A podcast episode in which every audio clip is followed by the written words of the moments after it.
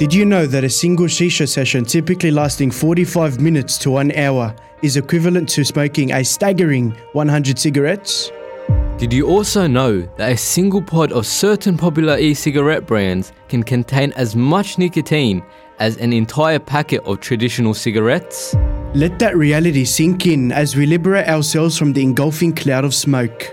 Brace yourself for the Shisha No Thanks on Air 2M FM media campaign, proudly supported by the Cancer Institute of New South Wales. In this groundbreaking series, we present five captivating episodes aiming to raise awareness about the potential dangers of shisha smoking and promote healthier choices among culturally diverse communities in New South Wales. Our interviews feature an exceptional lineup of experts, including dentists, professors, lecturers, and industry professionals. They'll enlighten us on critical topics like the potential impact of shisha and vaping on youth, pregnant women, and oral health. So, together, let's clear the air and pave the way for a healthier generation with 2M FM's Shisha No Thanks radio series commencing on the 26th to the 30th of June at quarter past three.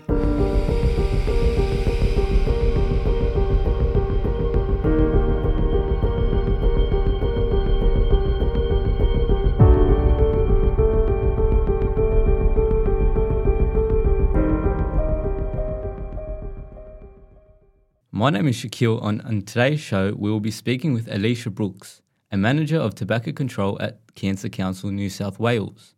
Alecia has extensive experience in tobacco control and specifically in working towards decreasing vape use. We'll benefit from her knowledge today through discussing how teenagers of today are smoking.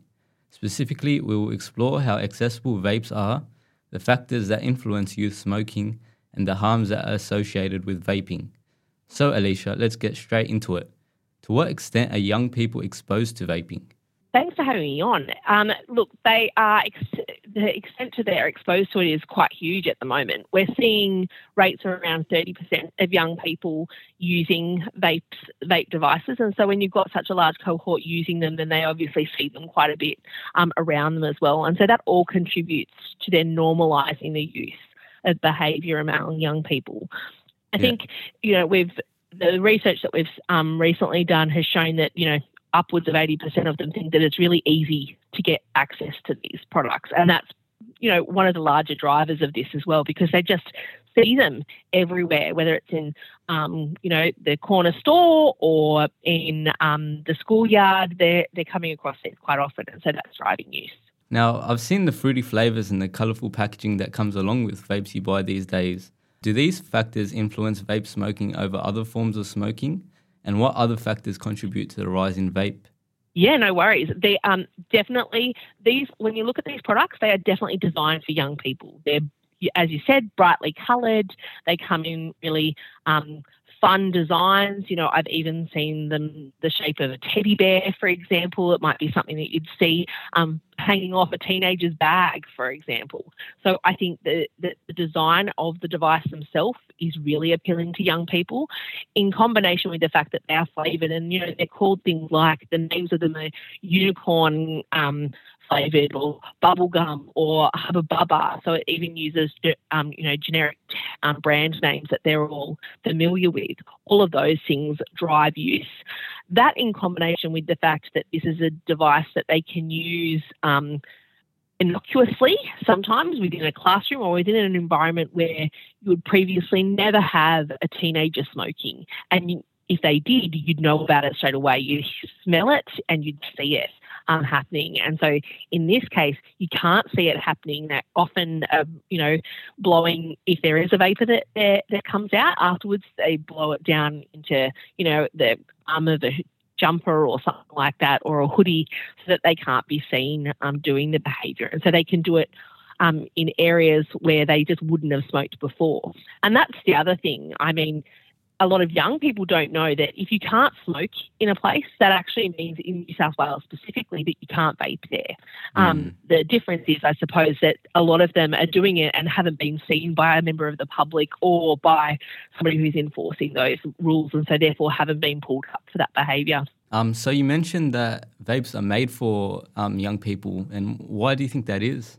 I think that uh, we definitely have a generation now of young people that were smoking at the lowest rates that we'd ever seen in decades. Um, and so I think that realistically, um, industries in general knew that this was a market that they were no longer um, hooking a generation into. And so this is a device that now it is perfectly aligned to hook a younger generation of nicotine users. And we know that if a young person that hasn't smoked uses a nicotine e-cigarette, that they are three times as likely to then go on to smoke. So of course, it's going to help that industry later on um, in life if they are seeing higher rates of smoking. And we've just started to see um, out of Australian data that we've had the first rises in tobacco use amongst that young demographic in decades. And so this is really concerning. Very interesting. Um, I think that most people are aware that cigarettes are addictive. However, do you think that um, as much people are knowledgeable about how addictive vaping is? I don't think they are. I think young people in particular um, probably have a lower awareness of addiction and what addiction means um, as a young person. That it can be a very different um, environment, but we know that nicotine, the nicotine levels that we're seeing in one some of those devices that have been tested are really quite high, and so you combine that with the fact that nicotine is a scheduled poison in Australia with addictive um, properties, and you and the product design on top of it, and all that is sort of a recipe for long term addiction. Um, what social factors do you think influence vape use? Um, I think there's a number of factors. It's interesting with smoking, we know that there's certain demographics that have higher rates of smoking. So, for example, if someone lived in a lower socioeconomic area, if their parents smoked, etc., then we um, would see that influence on their own smoking behaviours. And so, therefore, the people that are smoking now, um, we know that they tend to be lower socioeconomic status. They tend to live, um, you know, in areas that are regional, rural, or remote. Um, you know, they can have a mental health diagnosis. When it comes to vaping, we're just not seeing that same level of um, incidence in terms of the risk factors that we may have seen in smokers. And so um, it's sort of ubiquitous in use, whether young people live in metro areas, whether they live in regional areas, whether they're high SES or low SES, it doesn't really matter.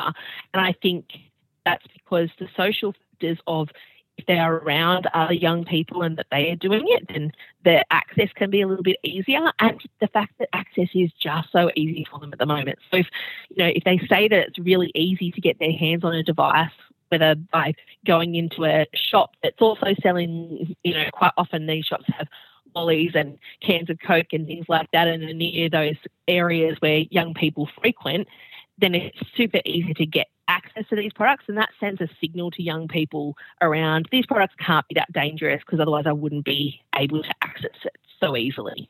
So you mentioned how um, it is possible for these young people to discreetly smoke in school, you know, um, blow it into the arm, and teachers would not be so um, aware that it's happening. Um, what kind of behavioural issues are linked with vaping in school? Yeah, we're seeing quite a few at the moment coming back around um, school sort of behaviour. So in the teachers that we have surveyed, um, over half of teachers that we surveyed were aware of the sale of vaping products in their school in the first place. Um, and then the vast majority, it was over the 80% mark of teachers are concerned or very, very concerned about vaping at school because it takes them away from the classroom. So obviously, um, young people can be going through withdrawal, they might leave the classroom to use a vape if they do think that the teachers are sort of um, watching them more closely in that environment, um, which means that they are disrupting lesson time. Um, it also can lead to um, antisocial behaviour in terms of um, we do know that there's with those that are selling between friends or not between friends at some stages, and the use of so called dealers in that environment as well, um, that are young people, you know, that can lead to antisocial behaviour.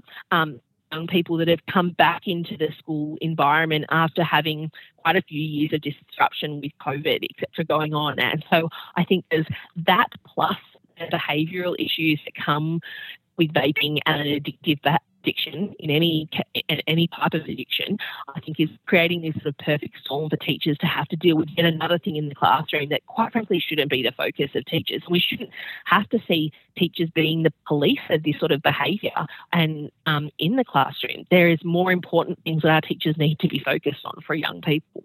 Mm, definitely. Do schools adequately teach about the harms of vaping?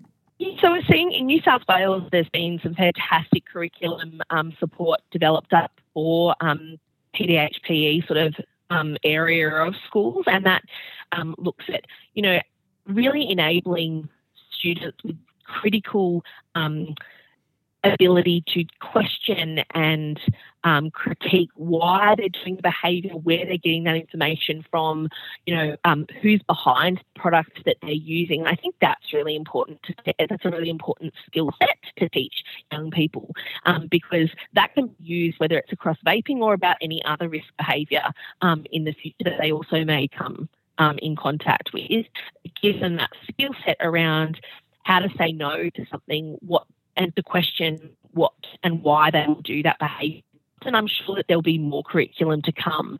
It's really important we don't just see um, this as a job for teachers to do in the school environment. You know, parents can have conversations with their kids in the home as well. But more importantly, um, these, you know, the raft of things that have been announced by the federal government around trying to diminish how much of this product can actually get across and into our borders, and then the role of our, you know, state um, and territory sort of enforcement and compliance officers in making sure that those products actually for sale for young people, that sends a really strong clear and clear message to young people that these are a product that they shouldn't be using. Um, so I think all of those things working together probably will give us the best fighting chance we have of making sure that this generation doesn't have long term health effects as a result of um, this growing problem. You mentioned the role of parents in influencing their children to stop vaping. Do you think parents are aware that their children are vaping, or how are some ways that parents can um, become aware? Yeah, so I think that the best thing for parents to do is to just have conversations, easy conversations with their kids around that. So, you know, occasionally something will come out probably in their school newsletter to them, or even, you know, if they're you know, going down the street and walking with their child or driving with their child through a main street of town and they see someone vaping, um, asking the question around, oh, look at that. And and having a conversation around that. I think parents need to make sure that they understand what these devices are. These devices were not around when a lot of um, these parents, teenagers themselves, so it's hard to speak about those products for that reason. Sometimes for parents, they probably feel or can feel a little bit overwhelmed. So I'd urge parents to have a little bit of a uh, look around on evidence based credible websites um, around the information for vaping so that can, you know, and there's lots of information for parents available. Know New South Wales Health has some great um, sheets and, you know, easy to understand information as well. And it has even the pictures of what they look like sometimes it's, it can look like a highlighter or a pen or something like that, and they just wouldn't even think twice about it. But I think parents are very intuitive for their children. And so, especially if there's starting to be an addiction with vapes, they probably will have noticed changes in behaviour, moodiness. You know, that's hard when teenagers are moody and can be moody already. But I think there's um, other sort of behavioural changes at home when they're, you know, trying to sneak off or don't want to be around parents at certain times of the day or, um, you know, try, especially more me um, than they used to as well, those things can be indicators for parents to have just easygoing conversations. And then, um, you know, sometimes it's about saying, well, can we look at this information together um, and weigh that information up around the behaviour and what impacts that can have on you um, as a young person? Because parents, they ultimately want the best for their kids. And so if they can show them that actually this is a new thing for them as well and not come across as um, judgmental or trying to support them in the decision to then um, stop that behaviour. That would be really most beneficial for, for young people and for the parents themselves. Um, so, specifically, what health implications does vaping have on young people? Well, there's quite a few um, health implications that we already um, know about. So, we know that, for example, that um, e cigarettes are linked to, you know, short-term harms.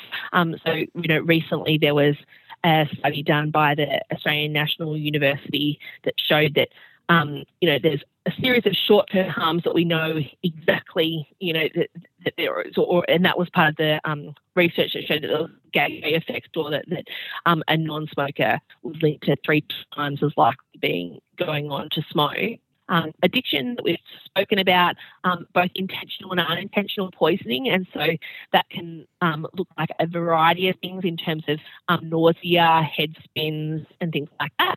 Acute nicotine toxicity, which can look um, can present itself as what some people might think are seizures but they're not seizures in sort of the traditional sense, but they can be, you know, a young person collapsing, etc. And that's because of whether um, it's overload of um, the nicotine. And as I said before, a lot of these devices have high, quite high concentrations of nicotine as well. Um, of course, there's also things like um, burns and injuries from um, devices themselves exploding or um, not heating correctly, etc. Um, there have been a number of cases of that. There's lung injury, so young people are more likely to show up with signs of chronic um, bronchial um, issues, etc. And then there's the piece that's um, recently come out, which is around that use um, of an e-cigarette when you're a non-smoker is three times likely um, to make you go on to smoke. And so I think this is something that is a great concern because these teenagers wouldn't have been smoking. We had some of the lowest rates of smoking, and so they know the harms of smoking. And so young people, I think, as well, often don't realise the beginning there is nicotine in them because they're often mislabeled and, you know, can't. I don't anybody would believe that they need to trust what is in some of these devices.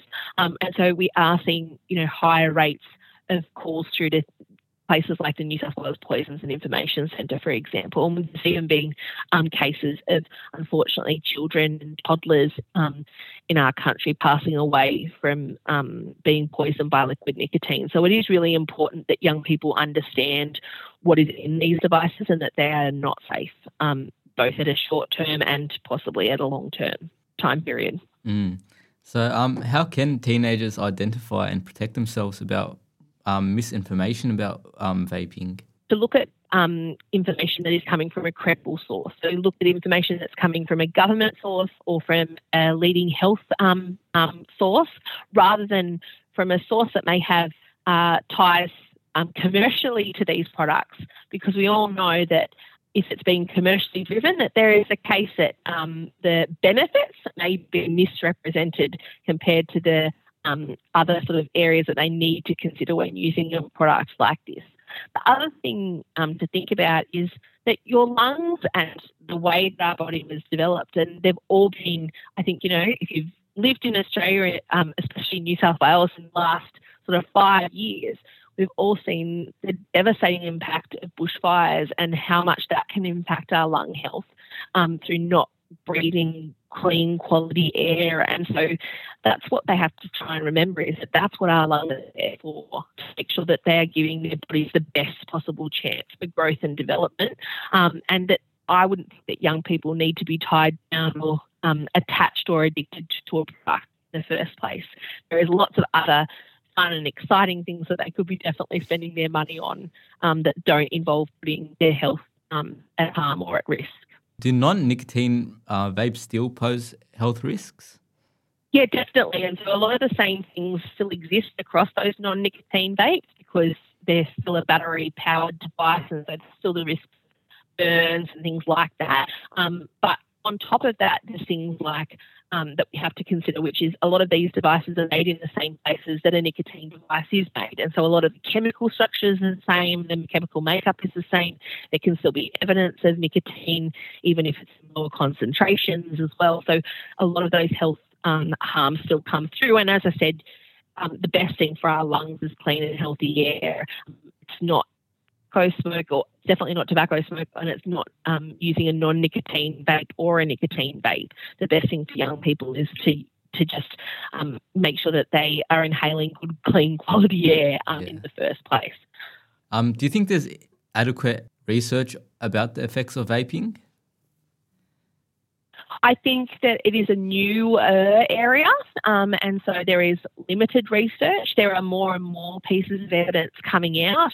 I think that the difficulty is that um, Australia tends to lead the way when it comes to things like tobacco control, and so um, e-cigarettes are a new frontier in that regard. But in actual fact, um, the health evidence and the health um, sort of community has been saying the same thing for quite a while now that these are a product that should only be used as a cessation aid and that means that only for people that are wanting to quit smoking and that have tried every other way to quit smoking because actually some of the evidence even for e-cigarettes to be used as a cessation device um, is inconclusive. It's not banning those products either. I think that's a really important thing to flag. There will still be access for those people that are using the product as a cessation device. They can work with a doctor who is the best person to give them health advice, not a corner store sh- selling you um, a vaping device. The best person for you to get health advice from um, is that your trusted medical professional, which is someone who has a degree and who can actually sit down and weigh up the benefits and monitor you over time as well. And so I think that's the best thing for um, research in terms of to focus on at the moment is well, how does these changes then um, what do we see from them in society and will use change over time? And what are young people's perceptions and behaviours and what is their knowledge around these products? Because I think that is something that we really do need to have a really good firm hand on. So if there's any um, discrepancies or misinformation that's out there that the right people can uh, start to fill those gaps of information rather than them finding that information online um, through uncredible or um, sources that may have a commercial interest um, at heart. Do you think that current legislation is sufficient in reducing vape use? I think that uh, um, I think you know we're really lucky in New South Wales that where you can't smoke, you can't vape. I think um, more probably needs to be done around um, people understanding that that's the case. I think that the new legislation um, or the announcements that we've seen from the federal government in regard to making sure that they're only available through prescription model and that the borders and the import of any other device um, going to any other um, location. And the loophole around non-nicotine, you know, young people can't can't sort of distinguish between non-nicotine and nicotine products. And telling a company that they need to put the correct label on it is also not going to change things, quite frankly, because things will still be really easy to get through um, the borders. And so, this non nicotine, capturing the non nicotine market um, up with the nicotine market makes sure that we can have a really strong firm hold on what is actually coming into our country and making sure that it only goes through those um, trusted professionals in terms of our pharmacies. And so I think that will help us. But um, I'm looking forward to seeing the legislation when it is announced. That's all for today. Thank you so much for joining us. No worries at all. Lovely to be on. And if there's anything else that you ever want to talk about, whether it's e-cigarettes or um, smoking-related um, cancer, etc., then please, I'm always happy to talk. All right, will do. See you, Alecia. Thank you. Did you know that a single shisha session, typically lasting 45 minutes to one hour, is equivalent to smoking a staggering 100 cigarettes? Did you also know that a single pod of certain popular e cigarette brands can contain as much nicotine as an entire packet of traditional cigarettes?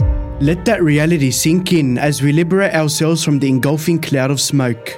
Brace yourself for the Shisha No Thanks on Air 2M FM media campaign, proudly supported by the Cancer Institute of New South Wales. In this groundbreaking series, we present five captivating episodes aiming to raise awareness about the potential dangers of shisha smoking and promote healthier choices among culturally diverse communities in New South Wales. Our interviews feature an exceptional lineup of experts, including dentists, professors, lecturers, and industry professionals. They'll enlighten us on critical topics like the potential impact of shisha and vaping on youth, pregnant women, and oral health. So, together, let's clear the air and pave the way for a healthier generation with 2M FM's Shisha No Thanks radio series commencing on the 26th to the 30th of June at quarter past three.